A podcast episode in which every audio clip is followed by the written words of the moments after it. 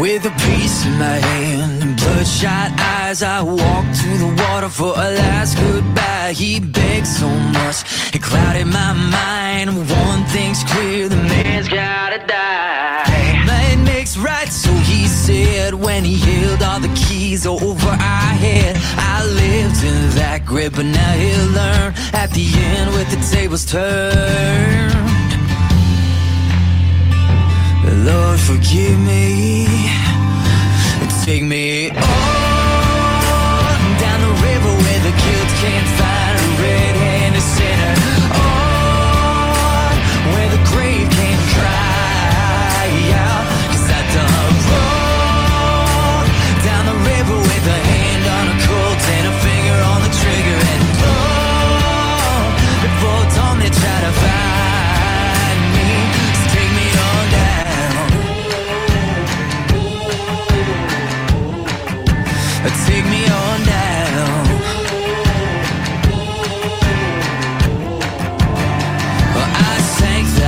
body by the riverbank. Caught a boat south, took off like a hurricane. With spotlights, dogs, hit the whole nine yards. Of breathing down my neck and breathing hard.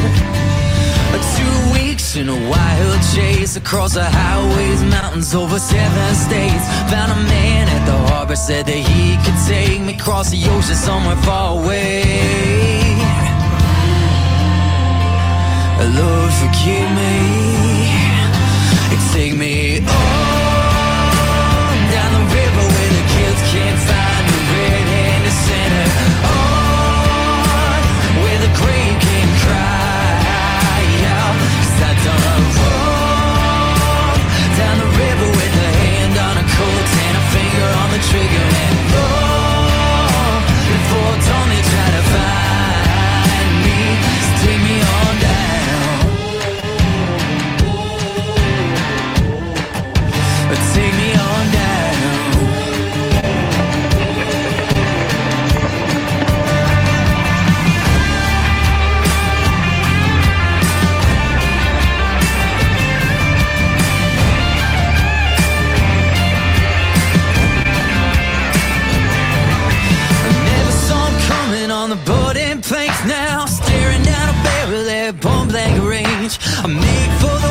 jumping off the ledge. But not before I catch two to the chest. Now there's blood and water filling up my lungs. Blood and water filling up my lungs. My heart is beating like a fading drum. Lord, forgive me, here I come.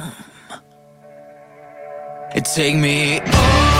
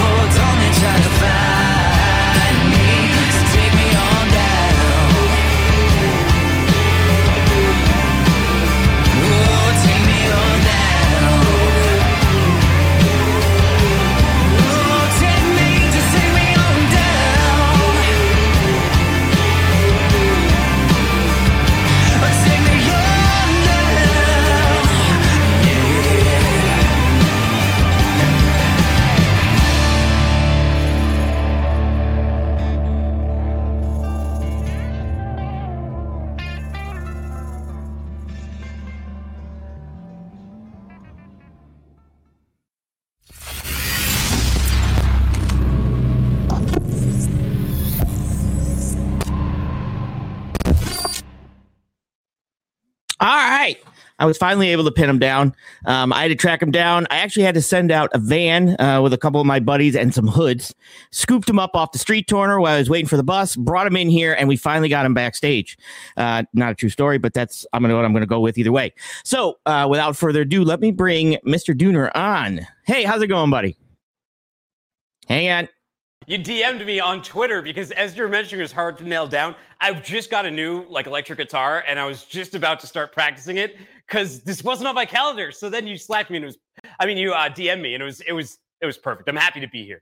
Yeah, because I, I, actually what I, it was funny because um, we had the schedule for last week, and uh, because we're both in trucking, neither of us remember the holiday because holidays don't exist when you're in trucking. So we're like, hey, there's a holiday here. Why don't we do it for next week? And I just thought you you know changed it on your calendar. So and I'm like, hey, um, you ready, bro? Because you're, you're like, oh crap. I've been getting better about that. I used to like never take the holidays. I would work straight through, and then it would be like the end of the year, and they'd be like, "You gotta, you gotta leave. You gotta go away for a couple weeks." Um, I've been getting better about owning that time though, because my kids are getting. I got like five and a seven year old, and yeah. I got the wife, so got to be a little bit better about the holidays. So I took my Memorial Day this year.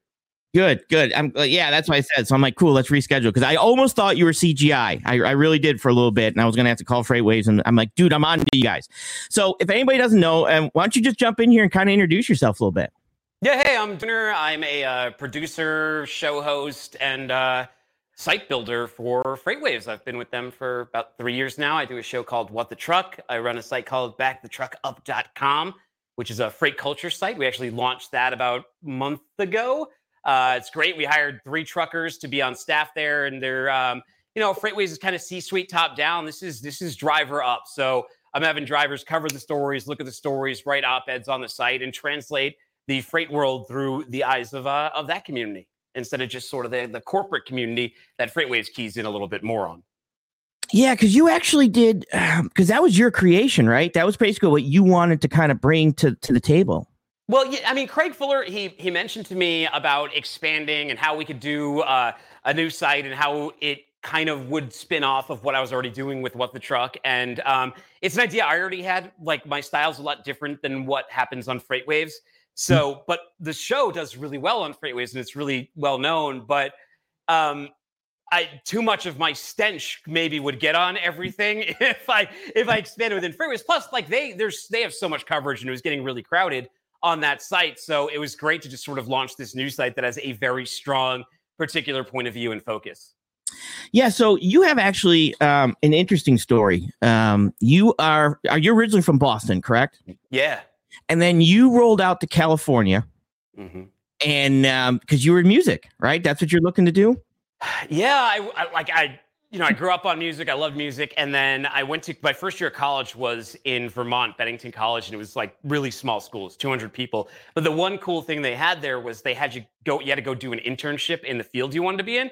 So I wanted to be in music. So I did it out for an independent record label in California. And when I was out there, I heard of the school called Cal Arts and I transferred and I ended up at Cal Arts and I was there for a couple years and then I dropped out because I got a job with the record label and um, yeah, that's the early part of my story.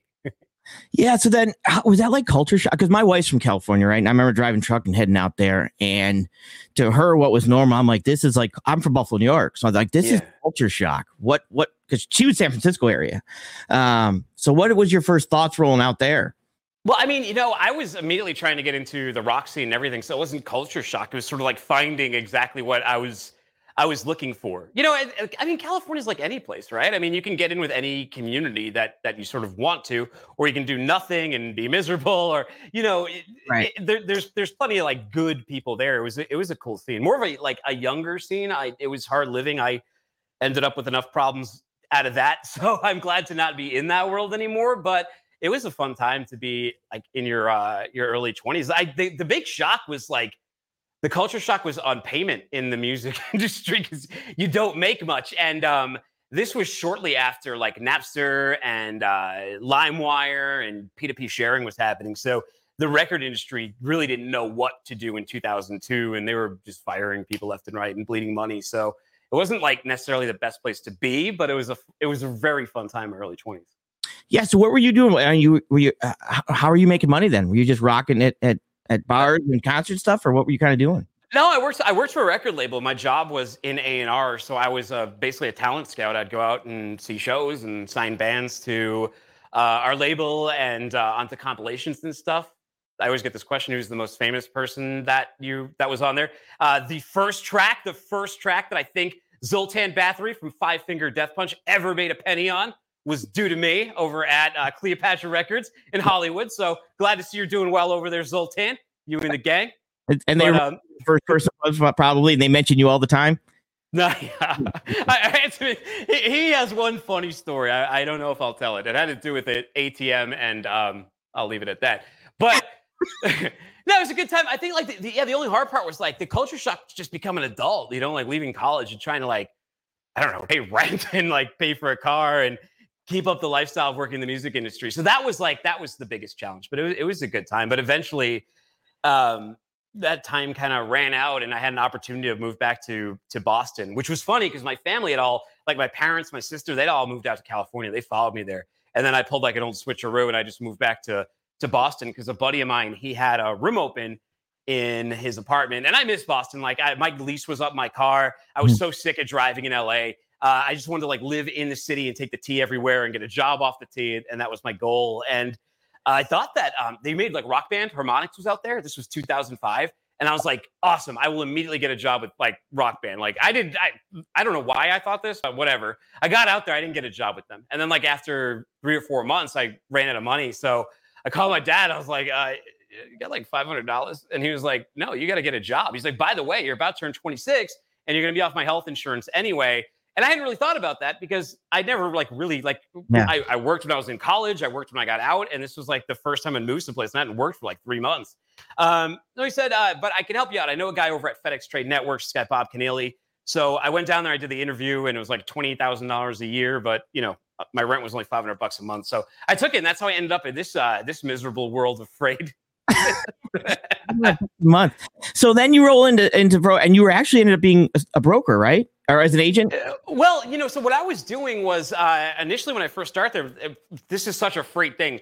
FedEx Trade Networks had just landed the Reebok Adidas account. So what do they do? Hire people off the street who don't know fuck all about what they're doing and give them that account. So like the second day I'm there, I'm, I'm already clearing like customs entries, air freight custom entries for for Reebok. And that's what I initially did was ocean and, and air freight. And I would deal with uh, that whole world. So what that introduced me to though was international shipping, invoices, uh, the regulatory side, the trucking side through dispatching, and it was it was fun. But what the thing is at FedEx when I was there, I, I was looking around me, and um, in the Boston market at this time, like I was 26, the next closest person my age in that company at that time was like 38 years old, and they would like the people who worked there, they would complain all the time, and I'm like, the last thing I want to do is be here 10 years from now with the same exact job, you know, getting one percent raises every year and being you know, I, I, I, don't, it was like the ghost of Christmas future or something was just like showing me like if you don't make some moves you you like this is how you get stuck. So i didn't want to get stuck but i also knew there was so much going on in freight that nobody like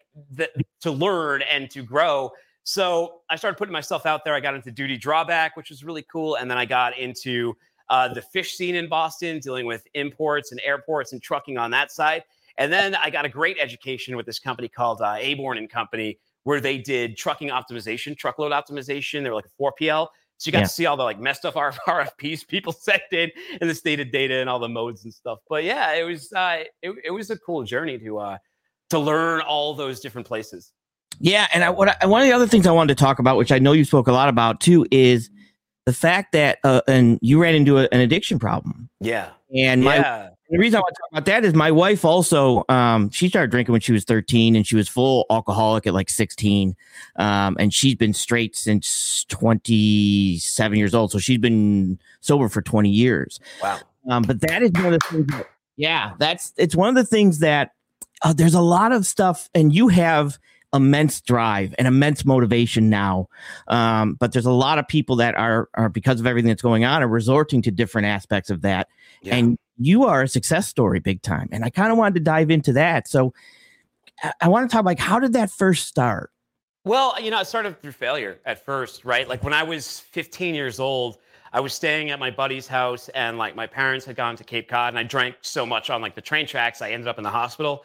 Um, and then, and I had kind of been drinking up to then, you know, like back in the day, you'd go to the liquor, your parents' liquor cabinet, your friend's parents, and you'd you'd take like a, a bottle of soda and you'd pour like Goldschlager and vodka and, you just mix it would be like a tombstone they'd call it I think and you mix everything in there. You go drink it warm in the woods then throw up on yourself. But like it had progressed to the point where I was throwing up on train tracks so actually I didn't drink at all from there on. I was able to like just cut myself off just kind of be binary about it and then then I got to college though I was up in Vermont I'm 18 and um I was with this girl and she really wanted a bottle of wine. And I was like, I don't drink, but you know, maybe they'll sell it to me. So I went up in line and they sold it to me. And then um, it was college. There was like sort of the peer pressure. I was drinking there. So I started picking up the bottle again. I was good at first, you know, just a couple beers a night, but very the second semester, it progressively had gone from like just buying like Paps to getting bottles of, uh, of vodka and, you know, um, getting really into heavy and then becoming really dependent on it. And that lasted up until 2009 when I went into rehab for the first time. And my problem that time though was I just went for 90 days. Like I wanted to get so I was like, if I get sober for 90 days, I don't have a problem. But uh, what happened was I went and and I did it, and every day was fine that I didn't have to drink. It's just okay, let's it less complicated. I don't have to think about that. Um, uh, but I was dating this girl, and on on like the 90th day, she's like, "You made it. You want to celebrate?" And I should have said no, but I said yes. We got a bottle of Jack Daniels, and then you know, within a month, I was off and running again, and I did that all the way up until 2016 when I got fired from um, a sales job in freight. I was. Uh, uh, it was a bad time. It was a really bad time. My wife was pregnant with um, she was eight months pregnant with our second kid. Um, I already knew my sales weren't going well, and I had and uh, for sales I could work from home. And that last three months before I got fired too, I mean, I was bad. I was doing stupid stuff. I had this kid on the way, so firing me was like the greatest thing this company could have done. Um, I still had about like a month of uh, of health insurance, and um, I didn't use it at first. Like the like initially when they first gave me my live paycheck, I went and bought like a handle of Tito's, and I was like excited. I'm like, wow, live paycheck, great. You know, I'm gonna go get some vodka and drink this shit away. That's what I should do. I should be able to feel sorry for myself and all that.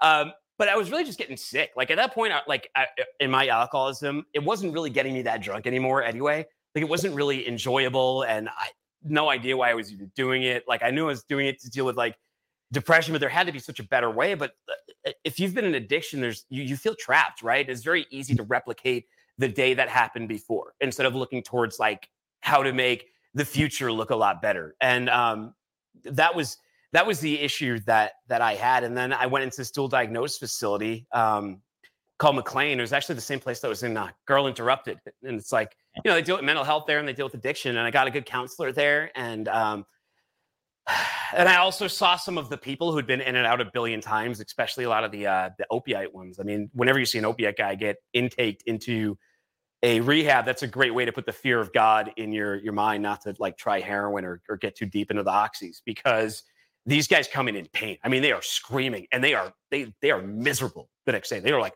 horrible.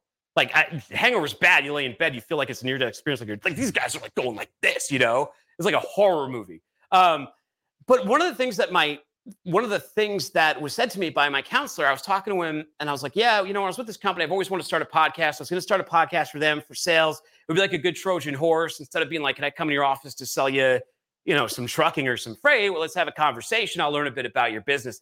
That company didn't think it was a good idea, but this counselor was like, Why don't you just go ahead and go do it? So I called a buddy up of mine who um, he expressed some interest in doing it with me. And then I got it all together and I learned how to put a podcast together.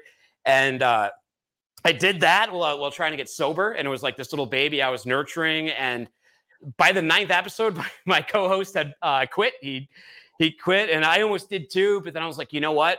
I have nothing else going on. Like I, I have my wife and I have kids, but I have literally nothing else going on. I think it would be really bad for me to quit doing this because what am I going to do instead? My only other hobby is drinking. You know, so I decided to stick with it, and then it was good because three weeks later, this company, Aborn and Company, now they're called Freight Plus, the CEO of the company heard an episode and he said, Hey, I love this conversational approach that you have to freight. Um, would you want to make a podcast for us and you know ghostwrite some blogs? So uh, I got my first paying job like on that end relatively early on, but it was only like five hundred dollars a month. A year later, they hired me on full time, but um, that was my early years of sobriety, and that was like how I built what I was able to build and eventually end up at at FreightWaves and, and do what I've done was uh, that first sort of really painful year of just getting sober, not really making any money, almost going bankrupt, but like sticking with it and realizing that, you know, like recovery at that point was the most important thing. And, and podcast family also had to be really important. And uh, it, it worked out, fortunately. Yeah. Cause that, so that first time you actually put yourself in, you actually said, I got to go. And, and yeah. How, yeah, I knew it was bad, right? I mean, like you know when you're you know when you're fucking up, right? I mean, you know when you're not being good to yourself.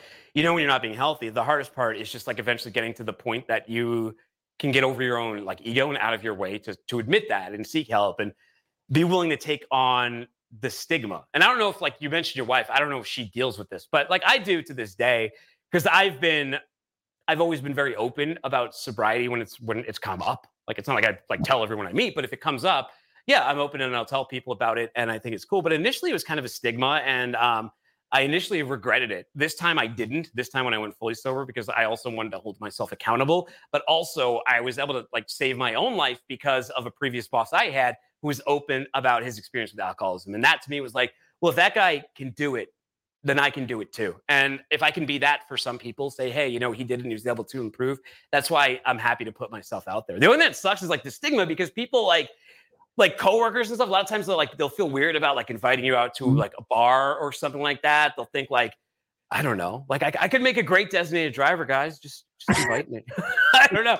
That's the one thing people get kind of weird about it though, or like they feel like they can't drink in front of you, which is like your problem isn't isn't a problem. It's it's my it's my thing, and I'm cool and I'm comfortable around, and I just keep it binary. Like there, there's no pressure. Yeah, because for me, it's like I've never drank, right? Um, and my wife, um, obviously she did, but what, I think the biggest thing was her was like I said at 13, 14, there's a lot of like, um, back then at least, there's a lot of depression and anxiety, and she had a lot of like panic attacks. So for her to to deal with that, the the drinking got her through that. Yeah. because it- it's one of those things that you don't know what's going on at that age at 15 you just know you don't feel right right i don't feel right this makes me feel at least i know how this is going to make me feel but i don't know why i'm feeling this way so she she would drink it out of her right and then wake up in the morning and feeling unbelievably sick and it got to the point for her that she just she couldn't do it. I mean, and she detoxed on the couch for two weeks. She just she was tired of waking up every single morning. But it's that I think that's a lot of things that people don't realize. So is that that why they're doing it, right? Why that Yeah. something there and and you know to finally get to the point where you're like, so how old were you were how old when you checked yourself in the first one? The first time I checked in, I was I had just turned 30. Yeah.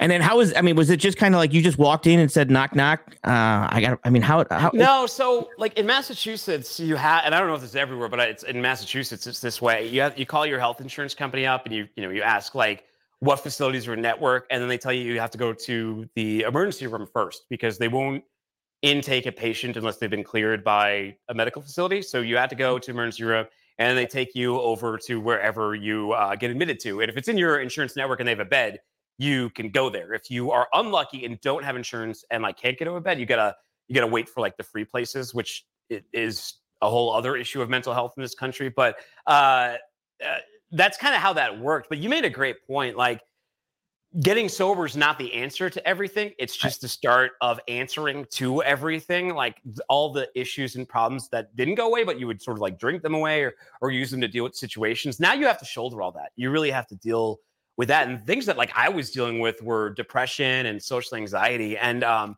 the counselor in 2009 his suggestion was to take improv which um I thought was nuts. I'm like all right got like social anxiety I don't I don't really feel comfortable talking in front of people why would I go do that um but I decided to go do it. Um, there's actually I had a Groupon when Groupon was still popular. It was like thirty dollars to go take three months of lessons uh, at the Improv Asylum of Boston. So I went down and I did that, and I ended up going through their entire like curriculum, and that was that was great. And I think that's sort of like what inspired me to this time again to like take on another project because that really did help with giving me something to do and to not focus on like do negative cycling and all these kind of things that I, I've had to learn skills to not do things that like I would drink drink away before all Yeah. those skills and you had to build. The one thing that didn't work that well for me though was like I thought AA was terrible. And like I know it works for some people, so I don't want to talk shit on it.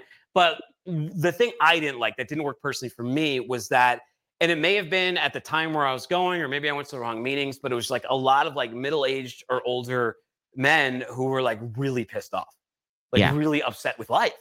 And I'm not getting sober to be more pissed off with life. I'm getting I'm doing it to deal with issues and to make things better. But ultimately, I don't want to stand up there like five years from now and be miserable. I like I would hope that progress show show in some way. And AA didn't feel like there was like a ton of positive reinforcement. It was just like these miserable bastards who really like to hear themselves speak. And again, these could have just been my meetings, but that was my takeaway. That, and that was hers too, I think, because we've talked a lot about this, you know, and, and there's the same thing that AA might work for some, but for a lot of the people that it's one of those things that, that you're just hearing everybody else's issues, and if you already can't deal with issues and stress and anxiety as it is, it didn't help her because that was her main thing. Like she can't deal with stress, so li- listening to everybody else's, it didn't work well, right? So for her, that one didn't work. She just got, got to the point, like I said, where she just had to to go. But she's I see a lot. You seem to be, and, and correct me if I'm wrong. You seem to be somebody that has to be doing something. I gotta be doing something. I gotta, I gotta push myself. I've got to drive myself. Um, like uh, right brain, left brain. I talk a lot with her. Right, she's right brain. She's art. You know, she's very artistic. She do, you know, in regards to crafty and things like that, and and decorating the house and spending my money. It's a skill for her. Um, but but the but it's one of those things that I, it seems like you're the same way. You do a lot with the Legos and, and, and you push yourself, and it's almost like you've got to be doing something to to push yourself to keep that drive. Do you feel that that's kind of what keeps you going now? Is that is that push? Yeah, you know, I've I've had uh, uh for most of my adult life, uh, probably all my adult life, or maybe all my life, I've like I don't know why they still get diagnosed sooner. It took until adult to get like ADHD diagnosed for me. Um, when I'm sort of like a, a, classic case for it, but it, like in high school, I went to three different high schools. Like I got good grades, but I got kicked out of two of them for like behavior. I went to four different colleges. You know, like uh, I need to I need to be engaged with things, and I need to to like what I, am working on. But I can get very addicted to to work. I like having things. I need to have things, even like if I'm just relaxing watching TV. And this is to my own detriment. I I hate that I do this, but like I'll put I'll like spend 45 minutes looking for something to watch on like Netflix or whatever and the second I put it on, I'm like in my, I'm like back on Twitter, what on my phone anyway. Like I'm just, like I spend forever just looking for background noise. But like if the show's moving too slow, like I, I have to keep my mind occupied. So I really like video games kind of help with that because you get to move your hands and look at the same time. And I just got myself a, um, an electric guitar. I was, uh, I, we went on this golf trip last week, and I haven't played, I haven't played guitar in a while, in in decades. So um, there was a music store at some of our downtime though, and like I was looking at, it, I'm like, I need a guitar. So I went out over the weekend and I and I got one, and I'm so happy I did. And you know, guitars are something that you can easily, you know, might end up in the basement in a month. I don't know, but um, I've been loving it for the past couple days because like I'm just sitting, I'm learning, and I get to use my hands at the exact same time, and like that. I don't know. There's a part of my brain that that just massages, and I think that's what I like about podcasting Two yeah. is there's a lot going on at once, especially when you have like multiple guests and a lot going on on the show. I feel very sort of comfortable in those environments. I, I like when things aren't stagnant. Yeah, she's and it's I, I, see that a lot. It seems, and the reason I wanted to talk to you about this is because I actually know um, a couple different people that have that they're they're on the cusp that other people can see it, but they might not be able to see it yet, right? But they have that drive to be able to do something. And my wife's the same way. It's like comfortable in chaos right? now she gives herself chaos. Like you actually give yourself 80 things to do just so you can have this nonstop action. But I, I just saw a lot of that same type of mentality. And the fact, you know, now you've driven yourself into podcasting. And I saw your first podcast, the old Mike Mick in the uh, mixer board there, which was probably like a whole total of a hundred bucks when you first started, right? And that's pretty much what you started with. Yeah, when I because in 2016 when I uh, when I lost that job, I didn't like I was it was freight sales, you know, like I wasn't bawling. We had another kid on the way. Uh, my wife like did okay, but we didn't have we, we weren't making a, t- a ton of money, so I didn't have much to invest in it. So I got a uh, a used laptop off Amazon. It was 250 bucks, and um, it was the cheapest one that had an SSD. And I really wanted an SSD just for editing. And um, mm. so I, you know, I didn't want a uh, like a clanky hard drive. And so I found that for 250 bucks. I got two uh, Chinese microphones off him. They were like $12 each, uh, condenser microphones, and they were absolute awful, but they did the job. And like, I, I think it was a Mackie, if I'm not mistaken. It was like a little USB mixer, super cheap stuff. It was less than $500 investment to just get up and running. And then you started talking snacks, snack food. Oh, Okay, so yeah, that happened because uh, so the first show was the shipping pod, and we were we were doing that. Me and this guy uh, Ryan Dooley, and he had like left the show, and I was keeping it going. But at the same time, I had just done interviews at uh, DSV and Blue Grace, and both of them told me that I, I, wouldn't be able to get the job unless I got rid of the podcast. Um, oh, Savino Del Bene too, and I turned down those offers, uh, kind of pissing my wife off. But like my logic to her was like they were they were also freight sales jobs, and I was like, if I get back into freight, I at least want to be in marketing or back in operations. I don't want to do sales. I had issues in sales. I was okay at it, but like it fed so much into my addiction and enabled my addiction. Just everything about it, I can't do it. Um, and she understood that, so I I turned those uh, I turned those jobs down. But I was like, maybe I need to do like I I didn't want to stop podcasting, so I came up with Snack Masters Inc. and it was me and this guy. I'd never like I only knew him from Twitter, and I was just like, but we always like DM'd each other about like weird snacks we found. So I did that to get some chops and uh, just keep the reps going with Snack Masters Inc. And what's funny is a lot of production techniques I learned like while I was doing that show and developed are, are all used on what the truck now. really? Yeah. yeah. It, that's amazing because like for uh, um for me i just started i well i started doing uh when COVID hit, and I basically started a bunch of drivers were talking about, you know, what's going on, this and this and this, and I'm like, okay, these guys, I need to kind of explain from the broker side what's going on to the trucking side, and I just rolled into that. You know, that was how I rolled in because it's what I knew, right? So for me, that's kind of how I got started with my the, everything I got going on. But why why did you want to get started though? Why like why did you pick up the mic? Yeah, I think for me it was the biggest thing is um I saw a lot of I, at one time I um I was driving a tractor trailer also, and the recession hit back in 2008, and I went broke. I went broke, like th- months behind. I had eleven dollars in the bank account. I actually had was doing the last uh, run with my truck, and my truck broke down, a little hose, and I couldn't even afford to buy the hose. Another driver driver bought me that uh, bought me the hose I needed to get back, and I knew what it was like. And then I started with my brokerage and I rebuilt my company with my brokerage at that point. Like I was driving a truck and my wife was an agent. And I basically said, look, we got to pick one. We can't pick them both. And I gave up the truck and I started being an agent. So I knew what it was like when I saw all these drivers basically um, saying they were going broke and they were losing their truck and they were losing this and they're, I knew I've been there, right? I lived that. Um, and there was nothing that crushed me more than to look my wife in the eyes and and have her say, uh, "How are we going to live? How are we going to make money?" And crushing blow to me. And I said, that's never going to happen again. So my biggest thing was I saw that and I started going out there and saying, okay, guys, here's what's going on. Here's how, you know, what you can do, get all, you know, this and, and explain to them, you know, freight was dropping, uh, but there was other freight out there and try to explain to them what was going on. So the only way for me to be able to communicate with them and get this out there was to jump on YouTube and start start doing this. And everything everything you said right there too. Everything you said right there is like so earlier this year, Craig Fuller, CEO, he put out this call of the market that it, it was going to get really bad. And this was like back in March. And he took a lot of heat for it. We took a lot of heat for it. Like, we're looking at this lagging data and it's saying this. The reason why we would we made that call is we saw where diesel was going and we saw where spot rates are going. And we have been in this industry for a long time. We know what happens to drivers, especially independent owner operators, when that happens. So yeah, if a market, if a condition like that happens in the market, we're going to tell drivers. And you know who hasn't given us a ton of heat that? Drivers. You know what drivers have said to us? Thanks. I was going to put a big note on a truck this year. I was going to get five more trucks for my fleet. And you know what? I saw your call and I decided I'm going to wait a few months and see if they're right. And thank God I did.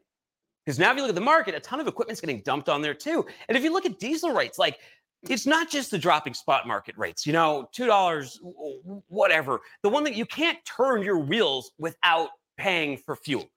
And that's just unavoidable when you're like I was just driving down to from Tennessee to Virginia to go to some tournament last week.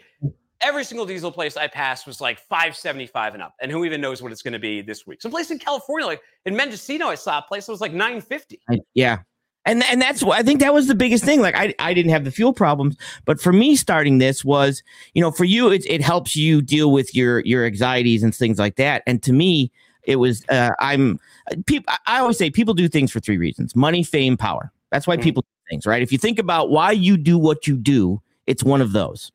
I'm fame, right? So not and that's how I want to be famous, but it's like I know what it's like to be to to be broke, right? And I wanted to jump out and say, look, let me let me explain to you what's going on behind the curtain. Let me explain to you what's going on. Let me tell explain what brokers. Let me tell you what brokers hate. Let me tell you communication. You know, if you tell a broker, I'll call you, you know, and you start calling them and saying, "Hey, I'm loaded. I'm empty. I'm this." Dude, they're going to call you back. So, for me, it was just seeing that that had starting to happen and getting my own drivers calling me and stuff like this. That it's like it was like you guys did.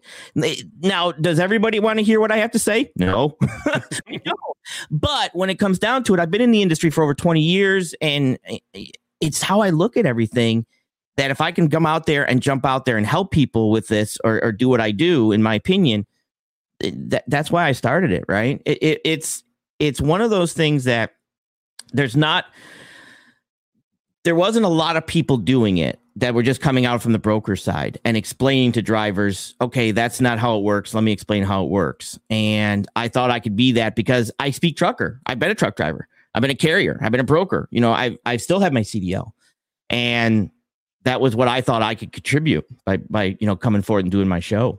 Well, you're probably looking around like I did in 2016 when I started my first shipping podcast. Uh, I was looking around, and the only podcast that really exists that covered the space were they sound like webinars. It was like stripped audio from webinars. There was no like care thought put into like sound quality, and it sounded like staged, obviously, like some corporate sponsored thing.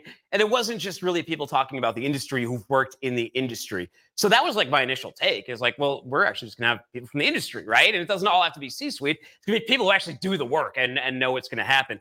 I mean, that's evolved through multiple iterations, but kind of like you, I just looked around and there was nothing there. So it seemed like it would be pretty easy to start fitting into that market and doing better than at least what currently existed.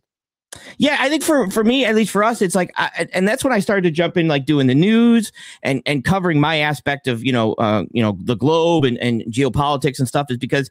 It, I look at everything from like a top down view, like a like a broker view, that logistics view, rather than the driver out the windshield type view. Yeah.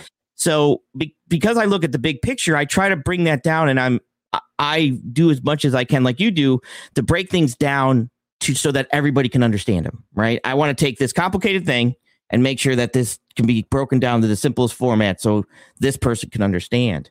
And and that's why, like I said, when I saw it with you know, it was funny because I actually got on your show um, just because I tweeted somebody tweeted something to you of a truck that was tipped over in there right? In support, remember? And I'm like, hey, if I answer this right, can I get on the show? Um, and I actually ended up being on the show because I got it right. But it's it's just that that view of things that it's just you got to think outside the box, and I think that's a lot what you do. Like, how does that pro like when you first went to to FreightWaves to present this? I, I know you saw that, but it was not an easy sell. Like it's that thinking outside the box. Take me through that process that you kind of saw it and said, okay, I want to do this. Here's why.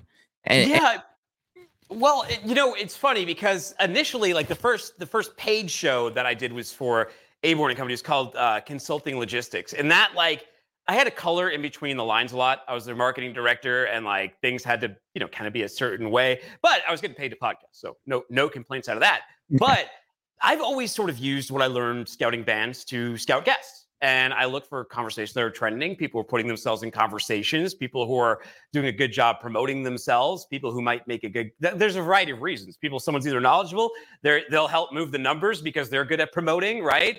Or I just want to talk to them, or because they're they're part of the community and they answer a question really well, and also they're trying to build their their own brand. So all of those are sort of great avenues. But for and I remember back to this because back when I was trying to pitch it all, like I had that, but I kind of lucked out because I asked Craig. There were I, I saw online that like I when I was doing all these ghost written blogs for Aborn and Company, um, I would do these news write ups, and as as the year progressed, I would see like FreightWaves come up more and more often in the news, and then I saw their conference that they had, and it was like all this LED and blue, and I'm like, that looks pretty badass. Like that would be the next place that I really need to go to plug my microphone in. And then I saw that Craig Fuller, their founder and CEO, was trying to trying to um, promote futures, and I'm like uh-uh, bell goes off and you're that's a target. You know, I mean, it's freight. In the freight world, it's hard to get without paying people, it's hard to get people to go and like help you promote your thing, which to me was like when I started a podcast, I already knew that. So I was like, it'll be easy to get guests because like nobody in this business, especially before me, like media really put a light on it, was that well known. So if you can get them and you can make them feel good and you can treat them like they're a little bit of like uh, they can they're important, you'll it's pretty easy to get the guests. And uh, that was the philosophy there. So I, I interviewed Craig Fuller and then he um he DM'd me like a week later and he said, if you ever want a job out in Chattanooga, I have one for you. And um, I already knew like I had to take the job. I was I interviewed him with the express purpose of getting that job. He didn't know it. I the company I was with at the time didn't know it, but I knew I had to get there. I didn't think it would happen so soon, but right. it did. And um, I was like, we got to go to Chattanooga. And it was tough because my wife's a triplet. Uh, her family is all in the Connecticut, Rhode Island, Massachusetts area. Yeah. Uh, my parents are from. My parents had moved back there. My sister's out there.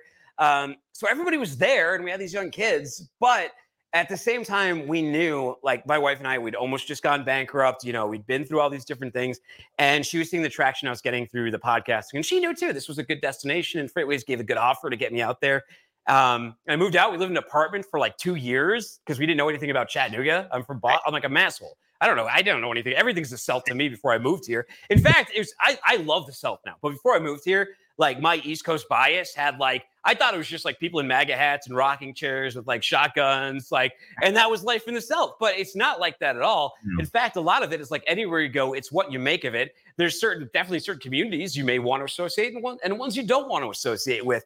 But uh, the weather out here is great. The uh, uh, it's like a subtropical rainforest in the mountains over here in Chattanooga. So it's been yeah. it's been beautiful, and we eventually bought a house here because uh, we liked it so much, and it's it's great. My kid's school is right up the street, so it's it almost feels like we live in a sitcom because we get to like walk the kid to school and pick him up, like the kind of things you see in movies, but like was never part of my life. I'm like, that's like the suburban TV show. That's not real. And then I was like at my kid's first play, like two weeks. It was just surreal. I like felt like I was in like a movie or something. I mean, not American Beauty, but like I was just thinking of movies that had like play scenes in it. I felt like I was in a movie, but it was great, man. This is life.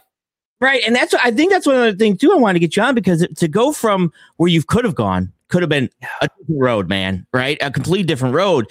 But y- you came down this route and ended up here. And do you ever think to yourself, "Holy crap! How did I, how did I pull this off? How did I not end up on this road and end up here?"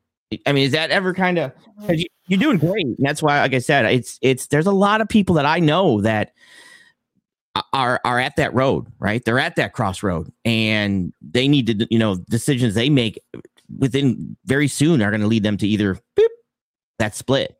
I think you know, f- failure is such an important thing. It's such it's such a great teacher, and I think that failing those first couple times at sobriety or not taking it seriously enough or not thinking of it as like, look, it's this basically lifelong binary thing. You have to turn that off and you have to be cool with that. And um, it took going through it a couple times to to get there and, and allow this time to stick, like w- when I went in. But uh, and I think having seen that, like I already knew I went through 90 and I was the one who messed it up. And like if you can go 90, I could probably go forever. So when I went back into it this time, it was really with the admission that this is a an actual problem and not like a, a thing you could just put away for 90 days. And um, but I, that's like eh, it, it it's been hard though. Like it hasn't seemed quick. You know, it's been a long journey for me to sort of get here and and my family and building these things. So I mean, I've seen the brick and, and every piece of mortar that has had to go onto it to build that like wall. So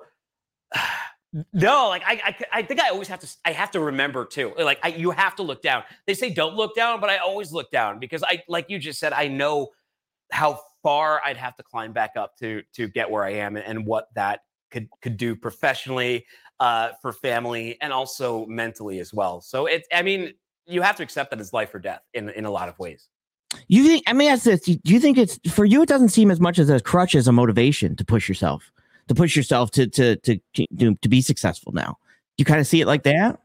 I yeah, you, I'm scared to death of like falling like back into that right and getting and getting into that state of mind because that that human being is in me somewhere it was here before. So I got to keep this one as the one who's in charge of everything, right? You got to keep like the, the you who's a little bit more responsible, who knows how to say no to, uh, you know, what was that, your id or whatever?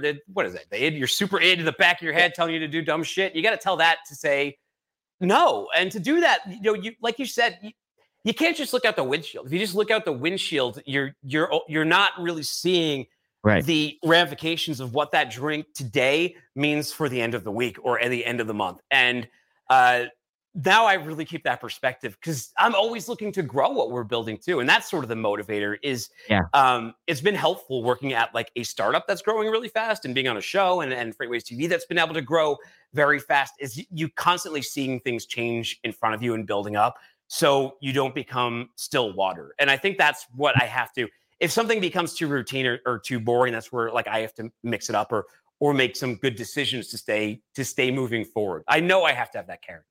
Yeah, my wife, it's one of those things. I don't know if it's true, but it's like sharks always have to keep moving or they'll die, right? That's kind of how my wife, my wife's the same way. It's like she can't drink again. It's just, she knows she can't, right? It's one and it's going to be like endless. So for her, it's that keep moving, keep motivated, try to, you know, do other things. Now she's on other medications because of you know some other issues she has, but th- those are prescribed. So, yeah. but it's one of those that it's it just seems that and a lot of the stuff that you're doing is because of the drive you have. Like you truly are driven to be better every day. Yeah, you you have like you have to be right. Like, and I know there's not everyone. I know that like I there's there's you know I've worked with people who come in and they it's nine to five doing the show and all of that for them, and I think they just see it as like this is like something they do for now, and then they're going to move on to something else. Where I see this holistically as uh, I'm building a brand, I'm building a show that yeah, it's for FreightWaves, but it could also be you know portable as well. I'm I'm doing this for them, but I'm also doing it for me and for my family. And when you look at it really like that, like it's not necessarily some company that builds you. You have to build yourself first. You have to build all that value yourself and all that self belief. That that's a huge driver as, as well. Yeah, because that's how I mean that's how I am too. It's like, okay, what can I do next? What can I do next? What can I do next? And it's that we don't I say this all the time. There seems to be there's not as many of those type of personalities, right? That are, that there's a lot of them that'll follow, but there's not a lot of them that will. And when you start to see someone that has that those personalities, it gives incentives for others to say, you know what, uh, I want to try this. I want to try that. I want to try this. And like you said, it just you're podcasting now. I mean, how many times a week you podcasting? I mean, I know you're doing not with FreightWaves with the what the truck, but just your podcasting. Uh, just three. I mean, I, I'm doing it three times a week, but I also do a newsletter and I'm running the the back end of the uh, backthetruckup.com team. So that's been keeping me really busy. So I'm just trying to keep that all, all manageable. I am thinking about launching like my my own show at uh, in a little bit. I don't have a ton of details on that, but at the moment, I mean, what the truck's just been doing really well. So uh, we've we've kind of been doubling down on that with the newsletter and stuff, and of course with backthetruckup.com. Um, and I've tried to be like just more like I could podcast nonstop, but then I the one thing that I know that is really important is also the promotion and getting that stuff out there. And uh, I have always done that kind of for myself. We have, you know, I, I FreightWaves will maybe put out like a clip of the show. Yeah. Like I'll be out there putting out like 10 clips and and doing this and going to all the different groups and and because that's the job. Like this part is so this is easy. I'm just talking. You're just talking. We're just talking to each other. That's not hard. What's hard is booking guests, managing guests that uh, like like me who could be a flake and doesn't even show up or could be just CGI, right? dealing with the uh, the pre-production, the post-production, dealing with the stress of growing shows. Like that's the that's the actual job. Yeah. This isn't the job. I mean, this this is just whatever and that's the funniest part too. People are like, like I'm, I'm starting to bring in a lot of, you know, getting a lot of interviews and stuff like that. But people just think, oh, all you do is talk. No, I wish, I wish. You know, what I mean, it's like it, to try to make this up. It's the software. It's this. It's that. Um, and you know, get this done, and then bring in, like you said, bringing in the guests because you're even looking to. You, you mentioned wanting to interview just anybody, like because you're a very curious person too. So you're like, I have questions, uh, and you just want to start interviewing non-trucking people.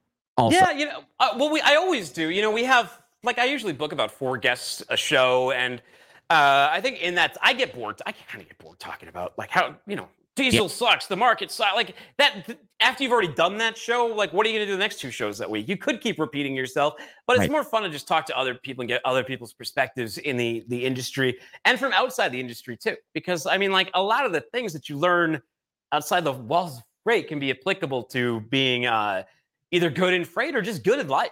Because like, right. like I I understand a lot of people like me are very dedicated to this world, like the world of freight. It's very mentally consuming, and we don't have like many other like-minded people outside like the four walls of our building and right. our own little like social networks to really think about and talk about and address all these things that are going on in the uh, in the freight world. So I always wanted to make sort of a, a, platform for for that. The one thing that makes it sort of hard is there's there's always sort of topics that I like to kind of stay away from, which is you know the hard politics. In freight it would it's so easy to go too far into one side or pander to another side. And i've seen people who've done that and what happens is their show or their site or their product it turns into like a political show or political very quickly.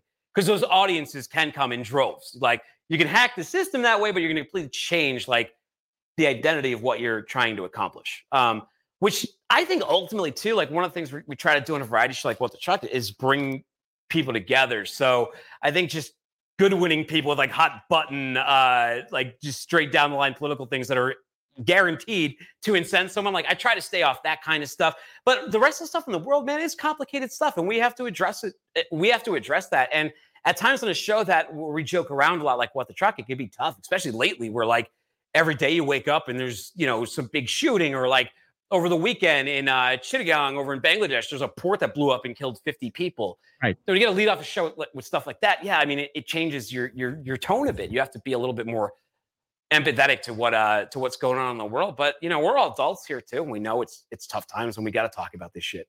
Yeah, it's a little bit of sales. I mean, like I said, there's times that I bring out, you know, I, I look to bring on somebody that's like, hey, uh, I'll listen to that person. Like, they got an interesting point. I want to ask them about that. But and then you get some people that'll get upset, and then some people will be like, "Oh, this is great," and it's trying to play that you know that middle thing. But at some point, it's just like, well. Eh, I got to do this. you know what I mean? I, mean? You might not like it, but this should be heard. Somebody should hear this interview. And that's kind of how I look at it. It's like eh, somebody should hear this. this person has something to say. I think this is important that, like it or not, they should hear this. And then sometimes not things that I like, but still, it should be heard. And I, I think that's another aspect that you know that you guys bring is that this should be heard. We need to talk about it, right? And t- and, and sometimes it's a, a lighter a- area, you know what I mean, or you can bring a little bit of a lighter area to it, but it's still a tough. This is do it's tough to do this sometimes to bring the right people on at the right time and have that right conversation, so it doesn't go off the rails. And that's something that I think a lot of people also don't look at is that keeping it on the rails aspect of this um, with with guests that come on. So where are you kind of looking to go past this? Like, what if you had the ultimate setup right now? What would that be? I mean, right now we're trying to build the the the the, the corporate umbrella that is FreightWaves into the most powerful machine it can be, and what the truck into the most powerful thing. And like my focus right now is on backthetruckup.com. Uh, but these, I mean, these are these are great foundations, right? So I am not looking that much further than these. I mean, the the only real other thing I'm sort of focusing on is. Uh, some of the outside stuff work that I get offered, which is um, getting a little bit deeper into that stuff, which some of it can be back end production, some of it can be on camera stuff. And uh, so that's a little bit what I've been doing is just some outside private label kind of stuff that I that that I can do and helping build the brand. And this is a project that I'm bringing my wife in on too, which is which sounds really cool. Um, do it, uh, do some videos with some people, so that that'll be interesting. And, uh, do you like doing audio or video better? Like, do you be like being on the video better, or do you like just doing an audio type podcast better? You know, so I think there's advantages to both. Like, just okay. talking wise, I really like audio only because I feel like in the audio medium, you have a lot more leeway to to to go long, right? And to go a little bit more broad because the way people interact with audio podcasts, like you throw your earpods in, you go to the grocery store, or you go for a drive, or you're walking the dog. You're sort of like you're half listening, like you know how I do to every podcast. You don't yeah. even finish every like I there's like I've never finished. I, I finished like maybe two Joe Rogan podcasts, but I listen to like a ton of them. But they're all like I get 45 minutes or an hour and 19 minutes, or you know two hours into this one or 15 minutes into this. But like as a producer, I don't really care about that stuff. I think conversations are great, but then at the same time, I like the video because uh, visual, vi- visual is powerful, and I can bring in all these different clips, and I can bring in, uh, I can show people's locations, and I can bring a different visceral element and bring people into it that way. And I think the challenge with a show like What the Truck, which is on both, is remembering that your audience can't see you. So even though you're on camera and even though you're showing clips, you have to speak in a sense that you're on an audio show when you're doing it in that kind of format. Right.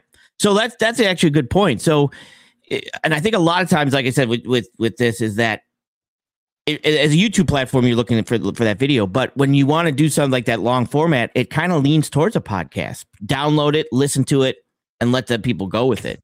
So yeah, one of your you get a lot of down on your uh, a lot of downloads off of your podcast, probably that right because you do longer shows. Yeah, the audio one does. The audio one, uh, I mean, the video one does does well, but the audio one does great. I mean, it's uh, in top twenty business news podcast chart on uh, Apple Podcasts, so it's done really good, and uh, it's gotten as high as eleven before. It sometimes it falls down to like seventy and goes to fifty, but we've managed to get it up there pretty high in those rankings. And you know, a lot of people in logistics I've noticed they'll like they'll have like a LinkedIn show and call it a podcast, but like to hmm. me, a podcast in order to call yourself a podcast, you have to be available on a podcast player like that, this is like a video cast or something else. It's not on a podcast player. Um, and I've always respected and loved the medium of podcasting, so I've always sort of felt strongly about that. And there's there's other producers I've met, and other hosts that don't care about the audio element, and their download show. They don't they don't get any downloads. They don't get they don't get any ranking. The reason why ranking is important is discovery effing sucks in podcasting. So if you can't get ranked, it's very hard to get ranked. So the hardest part is just getting on the chart in the first place, because then once you are on the chart, people who go to charts can will see you on there, and it moves you up to a new level, and you actually you see that in your downloads. Like they you will be like, okay, good, we've pushed up, we've hit a new plateau. And then that's a lot easier to sustain once you get there than like getting up there in the first place. It's a long, long build. And I, I think it comes down to uh, really wanting to be a part of that medium. Now, I don't focus on the video side as much because the video, like the FreightWaves TV time team and the video team worry about uh worry about that side. I like doing the video though. I like having both. Yeah, because I my my mods would drop. Uh, what is your? You've got the podcast, what the truck, right? Yeah. What's and what's your other podcast? Well, I, you know, I used to do one called FreightWaves Insiders, which was long form, one on one on one, but I haven't really done that since I moved to back the truck up. We're staying more with that brand. So at the moment, I'm just doing, you know, what the truck three times a week and uh, the newsletter and running the uh, the site and the team. Perfect. Well, that I know my mods have been dropping that in the link just in the in the thing there because they found it on Spotify, uh, so they've been hooking you up with that. But I I, I knew I only had an hour here, um, so I want to keep them wanting more. So was there anything else you want to finish off by saying? Uh, if you're thinking about starting a show, for one, I would encourage you, right? Especially using it to overcome addiction or alcoholism, or you're just looking for a way to press forward in life. You need a hobby. You need to be that shark and keep swimming forward. And you also want to meet people you would not really have the opportunity to talk to for a half hour or an hour. It's amazing what it can do for you. And I know a lot of hosts when they start out, they kind of silly because they're like, I'm just me. I, I, feel weird like building like a brand around myself or like talking about myself or being like a, a like a, a, figure or I hate using the term influencer. I think it's kind of like, I don't know. I, I get a weird image in my head. Um, but I, I I mean I guess that's the term. I mean, I I'm swimming against the current to say it's not. But then I guess that's the term, then embrace it. But what's really cool is it can absolutely fundamentally change your life and it will open doors. And I don't just mean um, on a small level. I'm talking about like if, if you do this, where you do what I'm doing or what Sage is doing, you can get to a point where you are making connections at the highest levels of company. And um, you know, business can be tough, and sometimes you need favors. So having those people in uh, in the Rolodex is always super helpful. And some of the times you can make these great connections just by having a good conversation with someone. You've already given them something nice which is uh, a little promotion for themselves and someone finally listened to them speak. Absolutely, and I want to thank you for coming on because, like I said, my uh, my goal is to to show that you, people can come a long way just by changing direction a little bit and just finding something very small to and be and make it a very big in the end and and that's something that you did so that was what i the one of the thing i wanted to get out there and hope that people you know watch this and, and get that same incentive to to basically push themselves to, to make that turn um, to that other path rather than the path they could end up going. So I want to thank you for that because that that make it's a big deal.